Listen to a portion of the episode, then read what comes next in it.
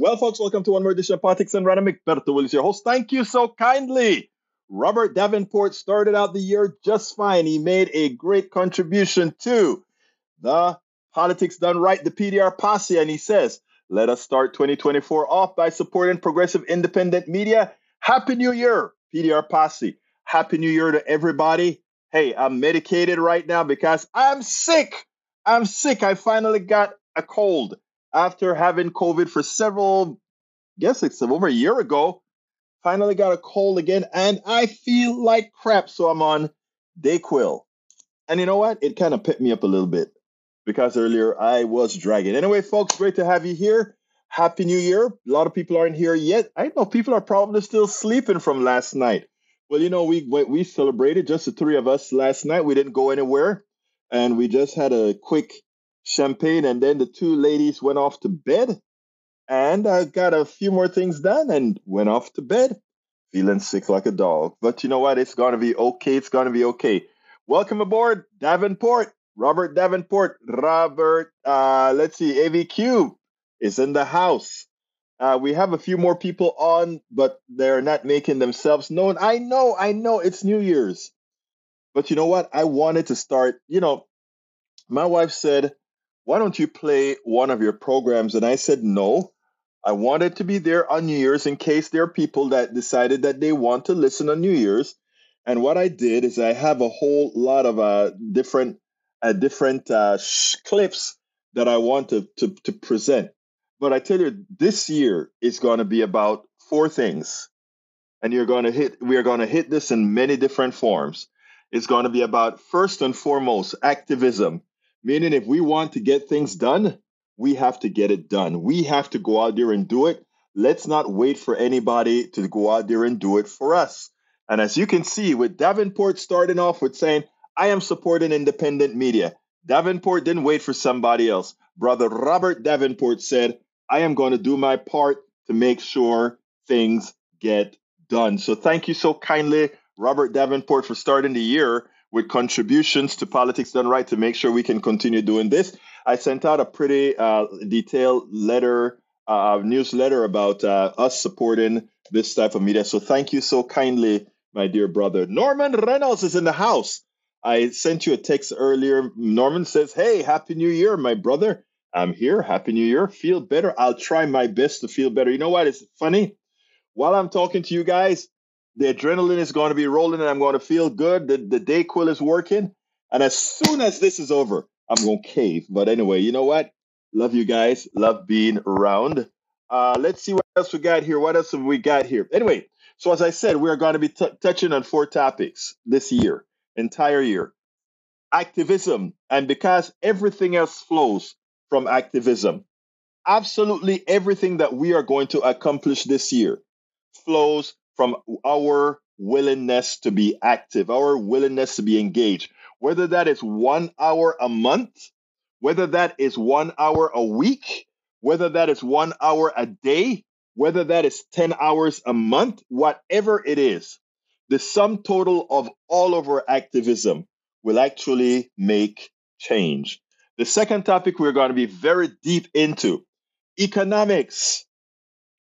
I am going to try in every manner and fashion to show to everybody that we have been snowed on our economic system and that the way it has been taught to us, the way we have uh, we have believed in it is actually completely and entirely false.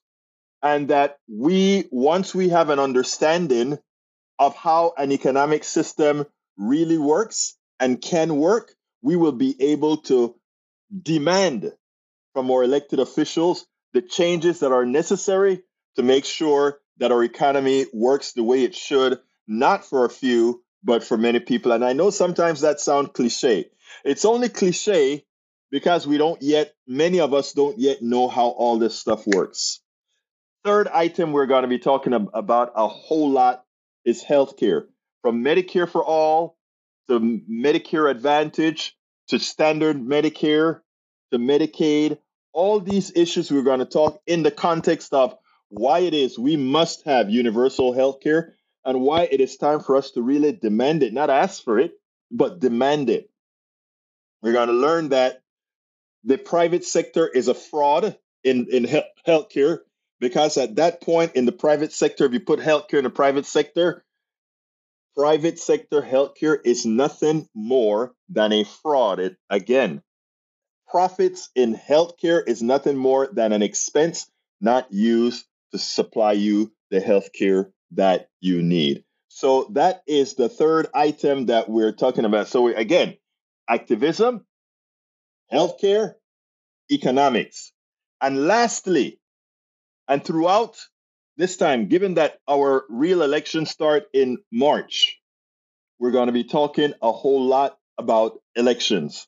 So, again, what are the four topics? The four topics are one, economics, two, healthcare, three, elections, and what was the fourth again? Activism, which is really should be the first, right? Activism is the first because we, to be to get our healthcare, to get uh, economic understanding, and to get uh, everything else, our voting rights and how it, how to vote, we have got to be activated, and that's what we intend to do. Okay, so without further ado, I want to just give a play a piece that I did a few weeks. Uh, I, I want to play this piece, and this piece is very important, very important, because a lot of people think that activism doesn't work. Okay? A lot of people think that. And, you know, I'm from Central America, Panama. And we are from a place where, to many times, police officers, etc., have the option to crack your skull if you decide you're going to be active, if you decide you're going to protest, if you decide you're going to do all of that. But when you are allied when you make sure that the law enforcers realize that you are allied with them and they are nothing more than just enforcers of a plutocracy who cares nothing about you or them, they then become your allies as well. And that was quite proven in Panama.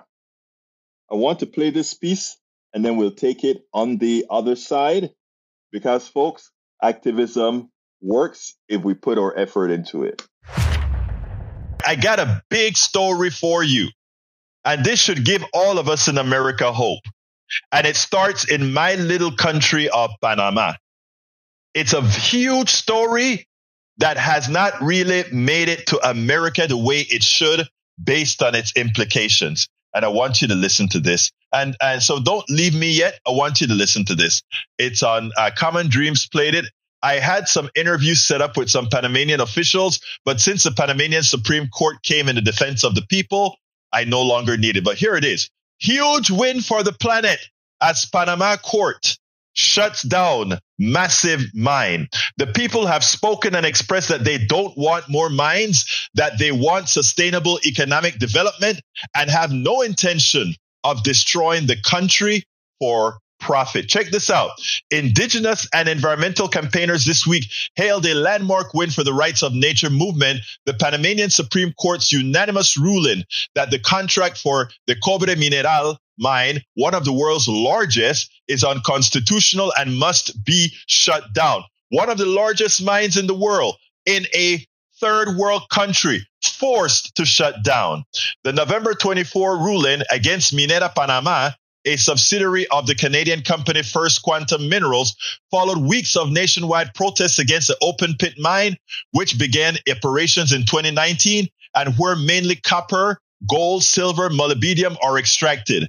Opponents say the mine threatens area water supplies. A gunman shot and killed two people at a protest against the mine earlier this month. It was an, Amer- uh, an American born in the Panama Canal Zone. He got pissed that the Panamanians were trying to uh, protect their country. So he shot two of them that were blocking the highway, point blank.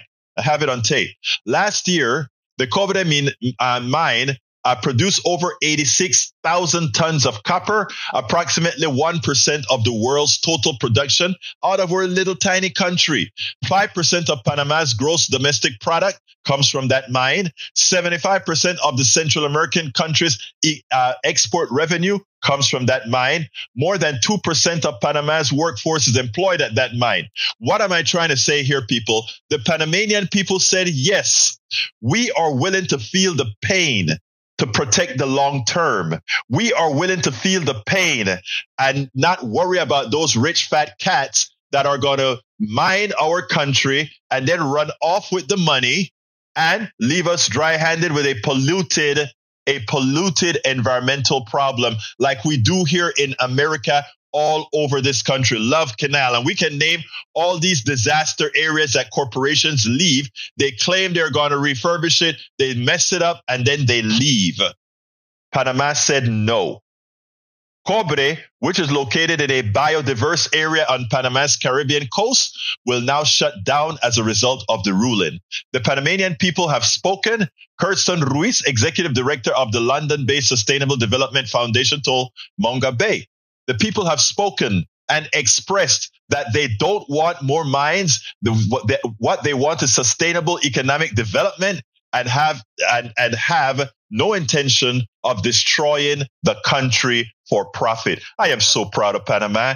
If they can do it, if we can do it in Panama, we can do it here in the United States. We can shut down that and we can we can take short-term pain to protect long-term issues, to protect people from cancer, to protect the environment. Referring to his introduction of Panama's rights of nature law, Juan Diego Vasquez Gutierrez, an independent and at age 27, the youngest member of the Panama's National Assembly, said Wednesday that I am very happy to have been a part of a fundamental, and it's young people, a fundamental legal instrument to end the mental mining industry in the country. Uh, this is one of the tangible uh, effects that we must repeat in defense of the environment, thanks to this legislation. And look at what that look at what they did to Colon and Veraguas. This is my this is where I was born. This was a this is a beautiful area in the mountains on the on the Atlantic coast in Panama. Strip mine. All that water from this these metals were going into our pristine rivers. Some of them are going to take 200 years to re- eradicate themselves. Okay. And anyway, I, uh, the article is in the blog, so you can finish reading the article there. But I can't tell you how proud I am of Panama. And this, this gave me hope. As I saw that Panamanians knew 2% of the workforce worked at the mine. They also knew 75% of their exports went to uh, came from that mine. They also knew that gold and copper and all of that came out of that mine. T- to help who? Not to help Panamanians, to enrich a corporation, right? And at the same time, dirty everything else up. Viva Panama! They did the right thing. And that should be an example to our activists all over the United States, all over America. And why am I saying this? too often we throw our hands up in the air and says we can uh, we can go protest protest protest protest nothing's going to happen when we think about central american countries we think about countries that uh, dictators can take over or they can bring in the army to shut down protests etc this protest was a social media protest that went to the streets all over the country the panama city colon david chorrera everywhere in panama we had people fighting for the rights of the country and they won. So to the American activists, we have a lot more power than what they've had in Panama. We can shut things down here as well. We can make things happen. All right. Absolutely, we can make things happen. Robert Davenport says, We love your energy and are happy to send you positive vibes and energy from the PDR posse. 2024 is indeed a year to get involved and step up to make things improve for majority of us. I agree. Thank you, though, brother Davenport. We are going to do it, and I will keep that energy, uh, keep that energy, uh, keep that vibe. Robert also says the most famous American born in Panama Canal Zone, is Senator John McCain. John McCain was born in Coco Solo Hospital on the Transístmica Highway. And guess what? It's the same hospital I was born in. He was born of American parents, which made him an American. I was born of Panamanian parents, which means I'm a Panamanian. So, I mean, it, it is, but it was in the same hospital that I was born that El Senor McCain was born. I don't even think uh, it, it exists anymore. Uh, it, it, you know, on that, everything has changed a whole bunch since. But anyhow, next video, we said the other thing we want to talk about is the economy, right? I want to give some notions of the economy based on a piece that I played before. I'll tell you what, before we go on the economy, let's go ahead and do uh, Medicare uh, uh, Advantage because I I can't say this enough. The Medicare Advantage ads are continuing, they're continuing, they're continuing, which means all the new people that are coming to politics done right, that are seeing it for the first time or whatever, they haven't seen this. So if you've seen this piece that I've done already, forgive me, stay with me. Just drop me some lines in the comments and we can continue the conversation there. For those who have not yet seen this explanation on Medicare Advantage, etc., please, please, please watch it in its entirety. And here we go with this piece right this minute. So let me first explain a few things about Medicare. Medicare didn't come into be because government wanted to handle the payment of your healthcare, even though my philosophy is healthcare belongs with the government. My philosophy, I'll just say it straight out, is that healthcare belongs with government. And here's why I believe it. Government is not some crazy entity. Government is we, the people. Now, when you go buy a pizza, if you don't like what Pizza Hut is selling, you can go to Papa John's. You can go, or you can say, I don't like any of these pizzas. I'm just not going to buy the pizza. I'm going to go ahead and buy me a sandwich. And if the sandwich prices are too high, you'll just go ahead and say, I'll buy me a loaf of bread. I'll buy me some Vienna sausage and some cheese, and I'll make me a Vienna cheese sausage sandwich. I have those choices. These are choices that I can make. Those things belong in the private sector where I can get a whole ton of different types of pizzas, where I can get a whole ton of different types of sandwiches. That belongs in the private sector. I want a car. Do I want an electric car? Do I want a car that's red, pink, blue? That belongs in the private sector. However, if I'm driving down the road and get into an accident and I break my leg and I break my neck, that does not belong in the private sector. Several reasons. Because at that point in time, I don't have a choice. I have to get health care for my neck. I've got to get health care for my arm. So therefore, whoever is going to provide that service can charge me whatever the hell they want to charge me because I am in a state where I'm at a must. Right? And not only that, most of the technology used in healthcare I repeat, most of the technology used in healthcare was designed and provided to you by research dollars you as a taxpayer already paid for. I know you see all the ads that tell you the reason why we have healthcare or private healthcare white so high is because research. Uh, we have to research and we have to test drugs most of that is a lie, a provable lie.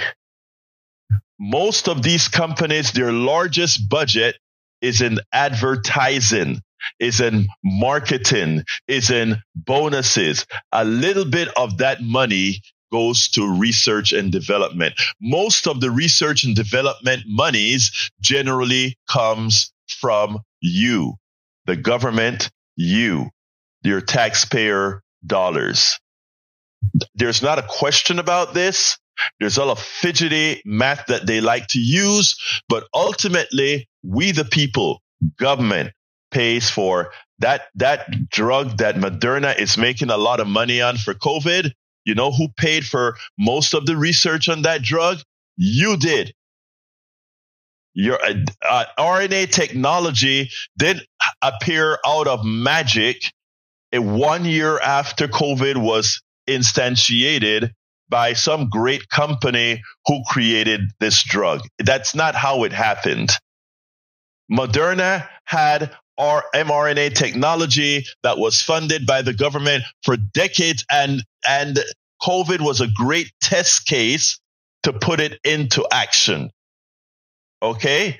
And the testing of all of that for it and COVID is what occurred at lightning speed. The technology proper did not come at lightning speed. It was developed over decades and decades of research dollars that you paid for. Okay. We're talking about Medicare Advantage, but I need to give some background. Okay.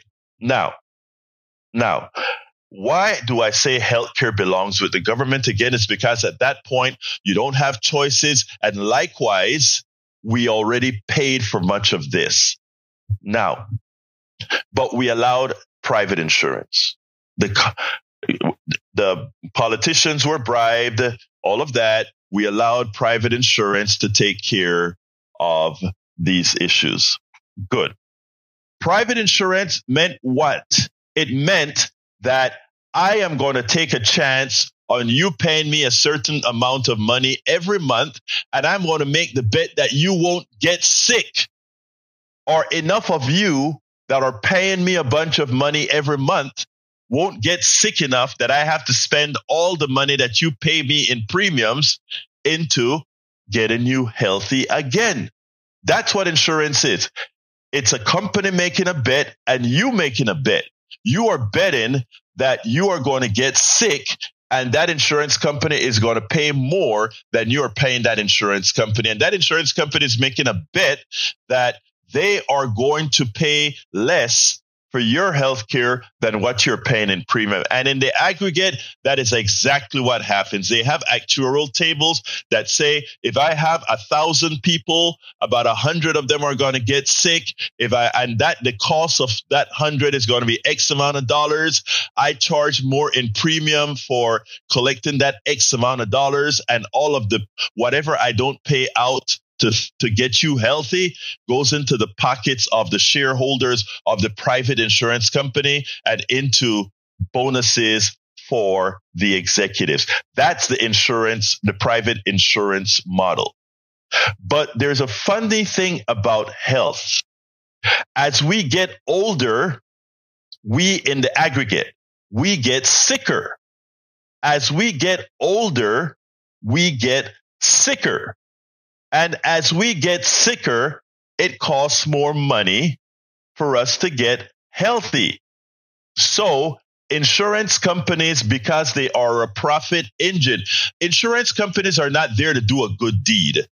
There, when I, that's why it drives me crazy when somebody says, "I love my insurance company." Your insurance company was not designed to make you feel good or to do good by you.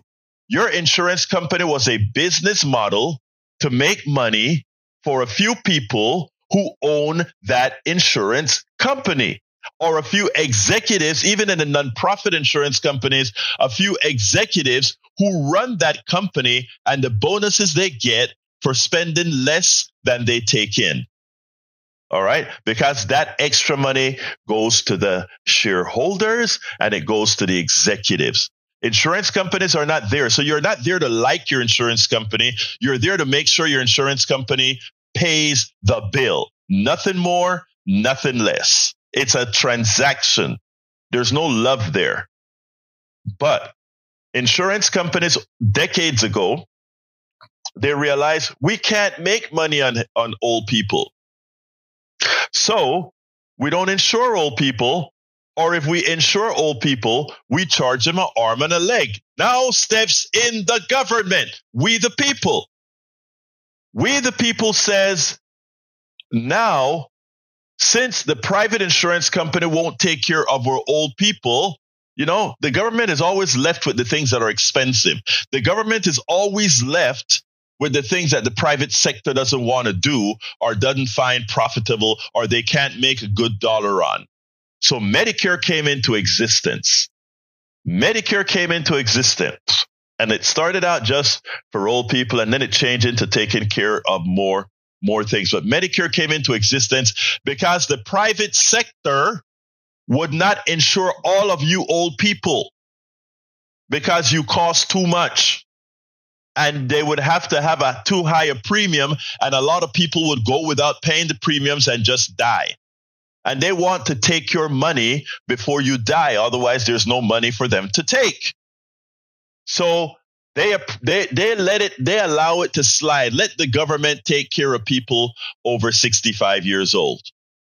So they created Medicare.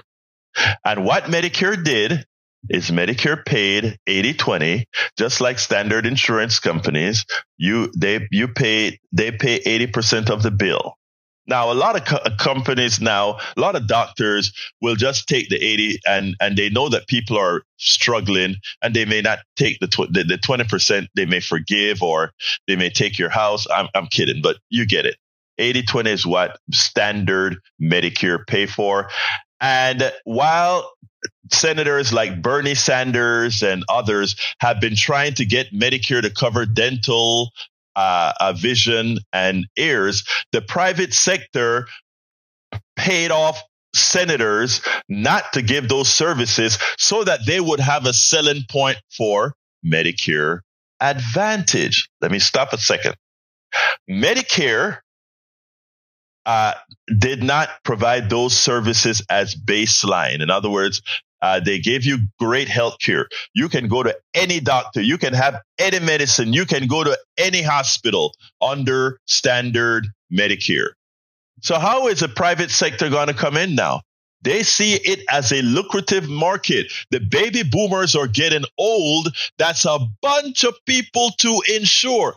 Imagine if we could get back into that market. It would be a it would be a landslide of money. Okay. And that's what they did. They paid off the government to create Medicare Part C. Let's back up. Medicare Part A, hospitalization. Medicare Part B, doctors, or the reverse. I don't quite remember. It's, it's given. You, you get that that's that's standard Medicare. Then of course you have Medicare Part D, you pay for for drugs, and and and then you get a Medigap to pay the twenty percent, right? And you have private insurance that would take over that gap for you.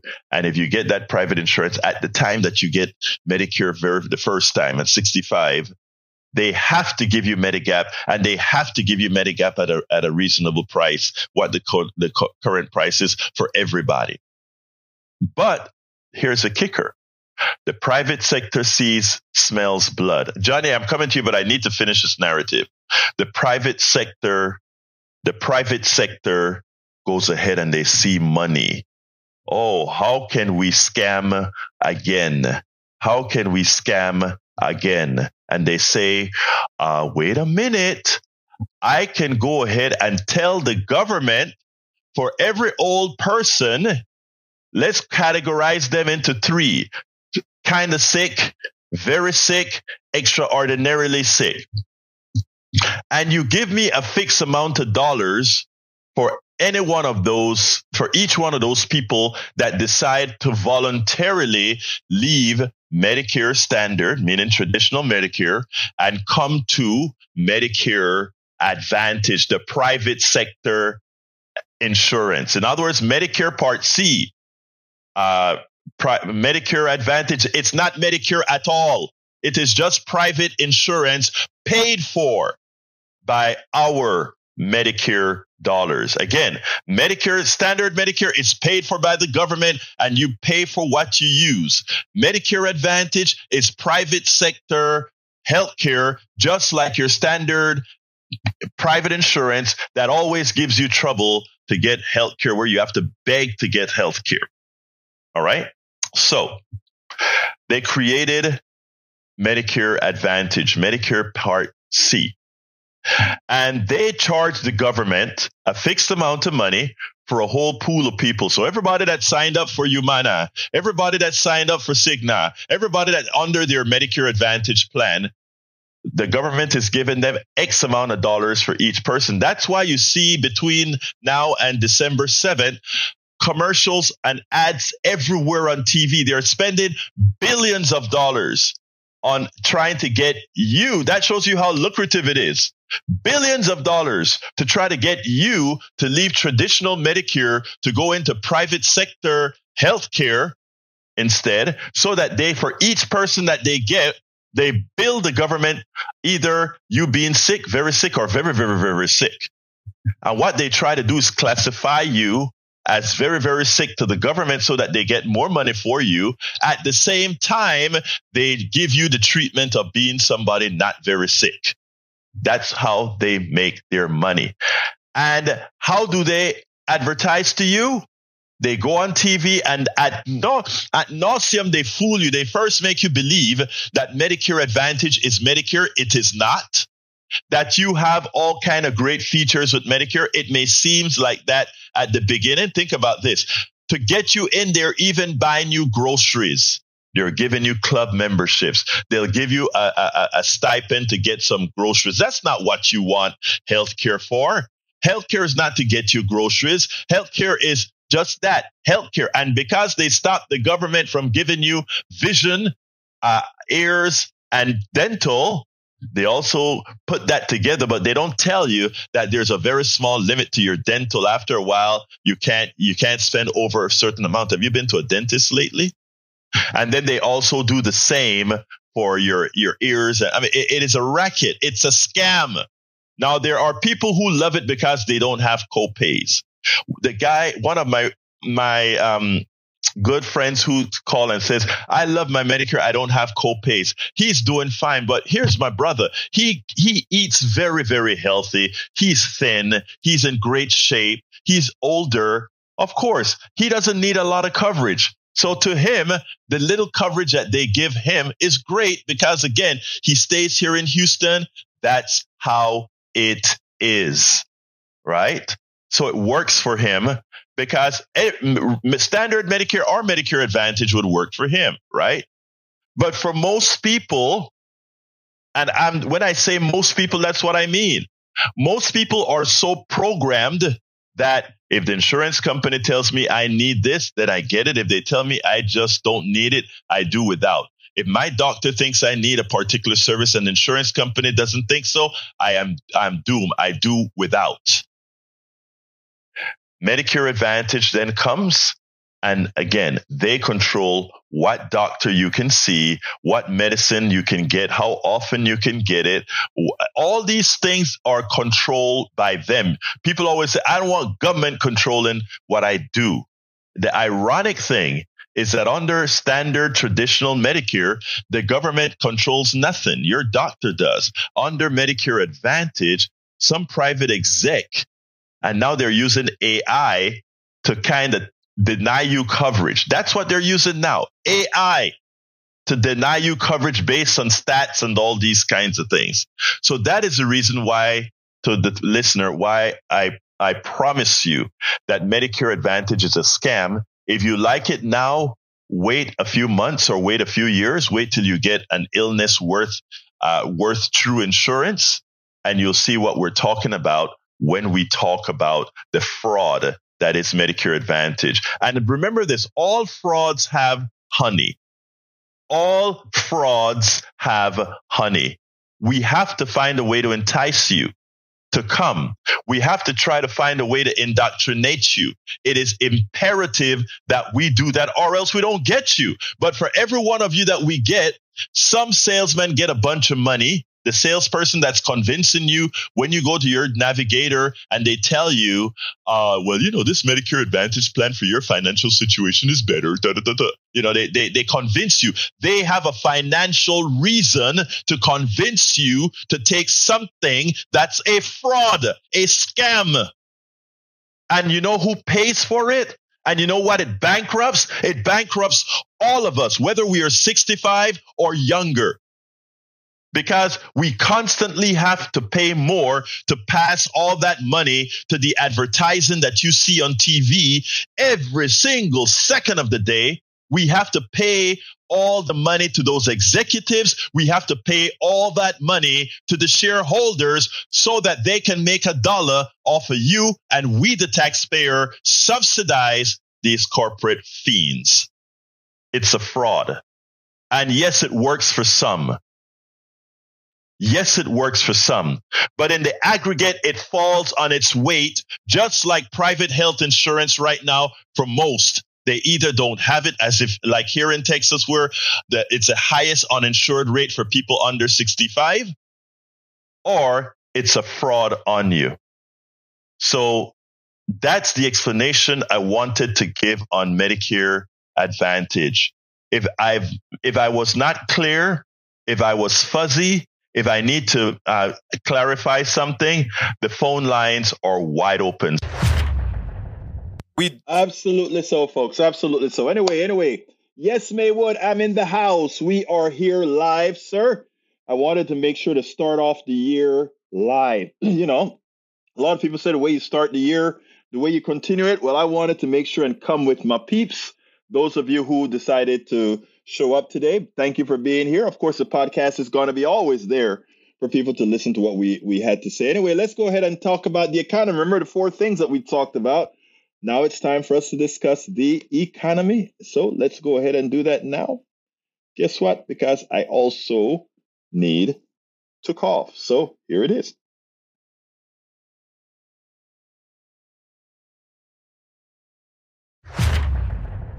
Inflation is falling.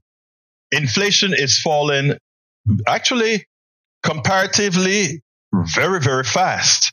I mean, we still have some problems in the economy, a lot of problems in the economy, but these problems are structural that we need to modify uh, our economic system if there are to be changes in order to alleviate uh, wealth and income disparity. Again, we have a structural problem with the economy that does not uh, that does not value work as it should, does not value labor based on what it the value it brings to society that a stockbroker makes more money than a than let's say an engineer or something like that makes absolutely no sense because that stockbroker is interchangeable much more interchangeable than is an engineer and and and many other factors. So i mean there are structural problems in the way we value worth the work that people have to do. But inflation is down by a bunch. Many people don't understand it. Many people don't understand uh, how an economy works. I love this particular economist. I want you to listen to what he had to say on um, the 11th hour with Stephanie Ruhle yesterday. Then we'll take it on the other side. Americans are in a bad mood about the economy. Republicans, Democrats, independents, they are telling pollsters that they feel miserable. Now, I can give you all the reasons why the economy is in very good shape. Employers are still hiring, wages are outpacing inflation. Even today, news that inflation was up just over 3% compared to a year ago. Really good news. But here's the problem. Americans are mad. They're mad because so many things cost more than they did before the pandemic. Groceries are up 25%. Rent is up 21%. Auto insurance up 35%. And for many, it's not about inflation slowing back to its old pace before the pandemic. They want prices to fall back too. But here's the thing. I'd like to see prices lower, but when you dig into it, that might not actually be a good thing. We're going to explain why. And luckily, I got the perfect guy to do it. My good friend Justin Wolfers is here, professor of economics and public policy at the University of Michigan. Justin, we have a good economy right? Almost every leading economist a year ago thought we would be deep in a recession today, and we're not. Inflation has slowed. But the sticking point for so many of us in our everyday lives that's creating this negative sentiment is that stuff's really expensive, right? Before the pandemic, a gallon of milk was $3.20 on average. Today it's four bucks. When people go to restaurants, they're saying, Jesus, when are these prices going to go back down? I need you to explain to us why it is a good thing for prices not to go back to pre-pandemic because I'd, I'd like them to be lower. We'd all like that, wouldn't we? And, you know, Stephanie, don't stop and say, let's get prices back to 2019 levels. You know what's even better? Let's get prices back to 1919 levels. Uh, Coke was a nickel. Wouldn't that be fabulous? Look, the reason that thought experiment doesn't work is we could go back, we could have prices at 1919 levels, all prices, including wages. And that's the thing. What has what happens in the economy on average is as prices rise, so do wages. Like one comes with the other. And what we've seen in this economy is yes, prices have risen a lot, but so have wages. Now I want to get to the core of your question. There is a way back to 2019 prices. In fact, there's a way back to 1919 prices. We could smash the economy. We could stop all demand. We could create a massive recession so that no one anywhere could sell anything at their current prices. So then they'd have to cut prices. And that's how we get prices to go back by destroying demand, by raising unemployment to 10, 11, 12, 15, 20%. But I'll tell you the truth, none of us want that because the pain of inflation is temporary. It's prices getting ahead of wages. The pain of unemployment is a whole lot greater. All right, but let's talk about this. The economy is different for different people, right? If you own a home, yes. if you have a fixed rate mortgage, if you've got a steady right. job, a 401k, things are okay for you, right? Health insurance, higher prices, they're maddening, but you feel pretty good financially. If you're on the other end, if you are trying to save for buying a home, if you're living paycheck to paycheck, higher prices are killing you. So how do you solve things for people in that second camp? Just saying to them, man, it's not a recession. You should feel good. That doesn't work. No, it doesn't work. Look, you make a really important point, which is I was just describing averages, and, and each of us is different. A, a beautiful flower. Um, one of the things that's really important about this this current expansion is the first expansion in my lifetime in which people in the lower half of the income distribution are getting larger wage rises. So, in fact, this is the first time in decades pay rises are going to those who need them the most. You know where they're not going? They're not going to the highly educated upper middle class, amongst which journalists are dramatically overrepresented. Um, so, for a large, you know, a large number of people, the reality is they're, they're doing better. They're actually doing better than just keeping up. They're getting ahead. For you, Stephanie, I bet you're kind of finding it hard to get someone to clean your house. It might be a little more expensive than it once was. I'm not saying you don't do it yourself, but yes, when a price changes, two things happen. The buyer feels worse, but the seller feels happier. And that's what we're seeing right now with low wage labor. You point to a whole bunch of other places where this same dynamic plays out. You're absolutely right. When price, when house prices rise, it's terrible for new people trying to get into the market. It's wonderful for the people who own houses. But here's a funny thing. Imagine right now the headlines were house prices plummeting. What do you think the national financial press would be saying? They'd be talking about how that's terrible news. And it is. That would be terrible news for the homeowners good news for those trying to get into the market. Yeah, I mean, in that same vein, uh, years ago when rates were at zero, it was also impossible to buy a house because they were getting bid up right, left, and center. It is great to have someone who can explain it this way. The problem is, can we get this into the appropriate minds so that people can understand this? There are, remember, there are two things that we're looking at. The economy that is doing well within the confines of what the American economy is that is doing great. However, on the individual basis, there's a structural problem. That is what we need to solve. But ironically, those who want to solve the structural problem are up against the troglodytes that continue to believe in the system the way it is. And uh, until that changes, until we change that, uh, Americans will continue in dire straits. Absolutely so. Absolutely so. Welcome aboard, Alistair Waters from Conroe, Texas, and of course, Melanie Keelan from Barcelona, Spain. All right, let's go to the last video, and that one has to do with voting. Listen to what Mehdi Hasan had to say. Mehdi, whose program has been cut. I wonder why. Check this out. Mehdi Hasan has a message for Democrats with the release of the recent uh, polling numbers for uh, Biden, which, to put it as kindly as I can, they were terrible. They were horrendous, but they were very understandable. Of which Mehdi Hasan has uh, a message for Democrats calm down. And you know what? I'm with him up to a point. I want you to listen to him, and then we'll take it on the other side. It's November the 5th, 2023, which means exactly a year from now, November the 5th, 2024, Americans will go to the polls to pick their president. And it looks almost certain that once again they'll be picking between Joe Biden and Donald Trump. A choice that Americans are saying in poll after poll that they do not want. They don't want a rerun of 2020. They don't want Democratic and Republican candidates with the names Biden and Trump. But here we are. And here's the bad news for Team Biden in particular. If the election were held not a year from now, but today, the twice impeached, four times indicted Donald J. Trump would win the Electoral College with over 300 votes, easily defeating President Biden. That's according to a new poll out today from the New York Times and Siena College, which shows Biden losing to Trump in five of the six key battleground states Arizona, Georgia, Michigan, Nevada, and Pennsylvania.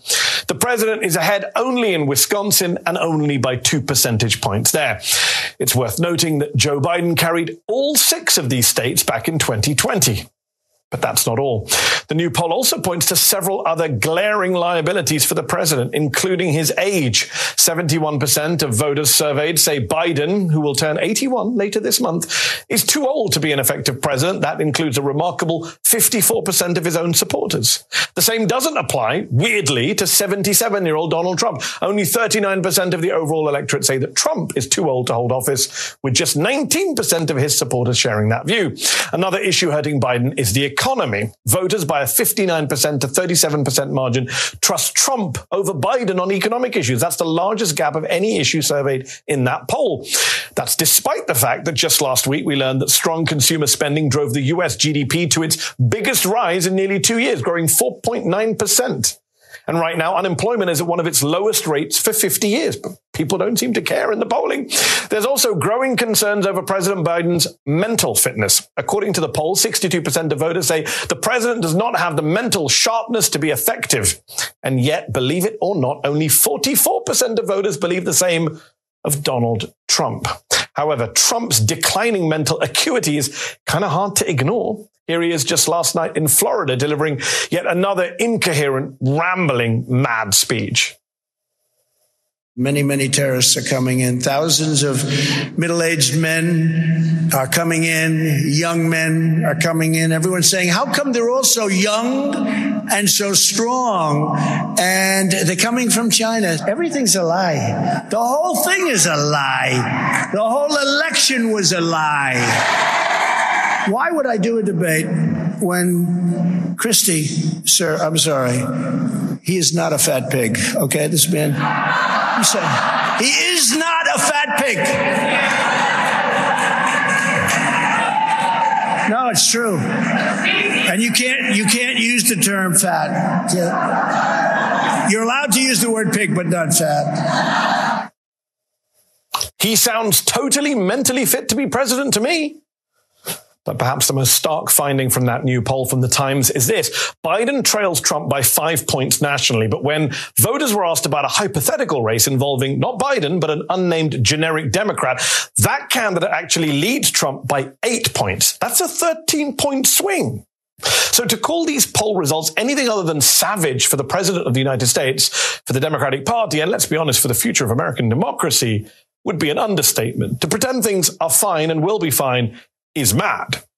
Having said all that, let me say again tonight, as I have said many times before on this show, we also do need to calm down a bit, get some perspective, especially historical perspective. Yes, the polls are bad for the sitting president, but we are still one year exactly one year out from the election, 12 whole months.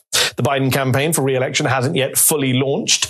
The Trump criminal trials, four of them, haven't yet started. And we know that incumbent presidents like Barack Obama and Ronald Reagan also trail their expected opponents at this stage in their first terms too, only to emerge victorious a year later.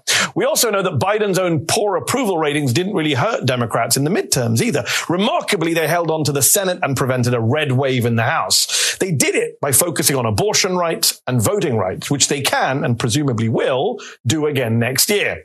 And in the meantime, Trump is giving Democrats ample ammo to use against him almost daily. Yes.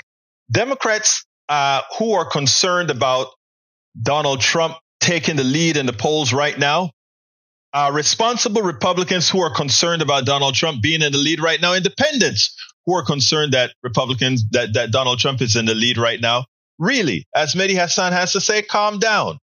Because what you have is 12 months to go ahead and undo all that are undo or to do all that wasn't done to make sure not that Americans know what's uh, you know how the economy really is, etc. Because you know what, Americans are living it, and in as much as employment we're at clear near full employment, in as much as inflation is coming down, in as much of all these things are occurring, we have still allowed the plutocracy, the oligarchy, the, the, the wealthy uh, business owners, we have really allowed them to extract our wealth, extract every gain that we've had.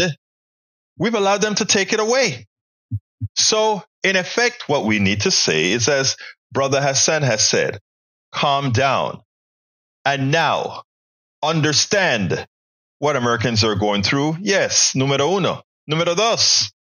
Let it be known that you have a fix for what they're going through. It is time to go outright, not only on Trump for what he did with uh, giving all these tax breaks to his wealthy friends, but at the same time, his wealthy friends are now reaping the rewards of inflation, reaping the rewards of all we did for them during COVID. But we also have to go ahead and let them know that the time of the wealthy getting by on the backs of the poor and the middle class will be mitigated. Let you know uh, when they when they talk about give the people hope. It's not just give the people hope, is give them a pathway to that hope being realized. And if Democrats do that, and they can, they have probably eight months to do that. And I mean, if you forget about your ivory tower consultants and you start working with the grassroots and you make it, make these, uh, these things that you are going to do for society organic from within, from the grassroots, then you'll succeed. Because you know who knows about grassroots? You know who is nurturing every single demographic, every single group of folk? The Republicans are. The MAGA folks are. They're talking to everybody. Yeah, they're losing most, but they're they're they're winning enough, including if, if this poll is to be believed, 22% of the black population and a large percentage of the Latino population, etc. If that is to be believed, again, what they're doing is they're working the grassroots. Uh, they are working the grassroots, and that is what Democrats have to do work the grassroots, give that pathway to hope being realized.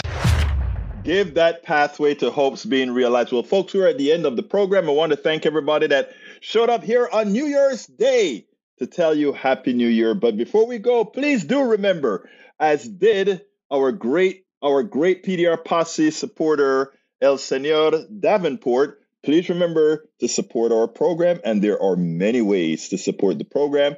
And what I'm going to do right now is go ahead and make sure that all of you know, both the old folks and the new folks that are in, in the streams right now, understand how best to support Politics Done Right. Go to politicsdoneright.com slash support, politicsdoneright.com slash support. It's in the feed right now.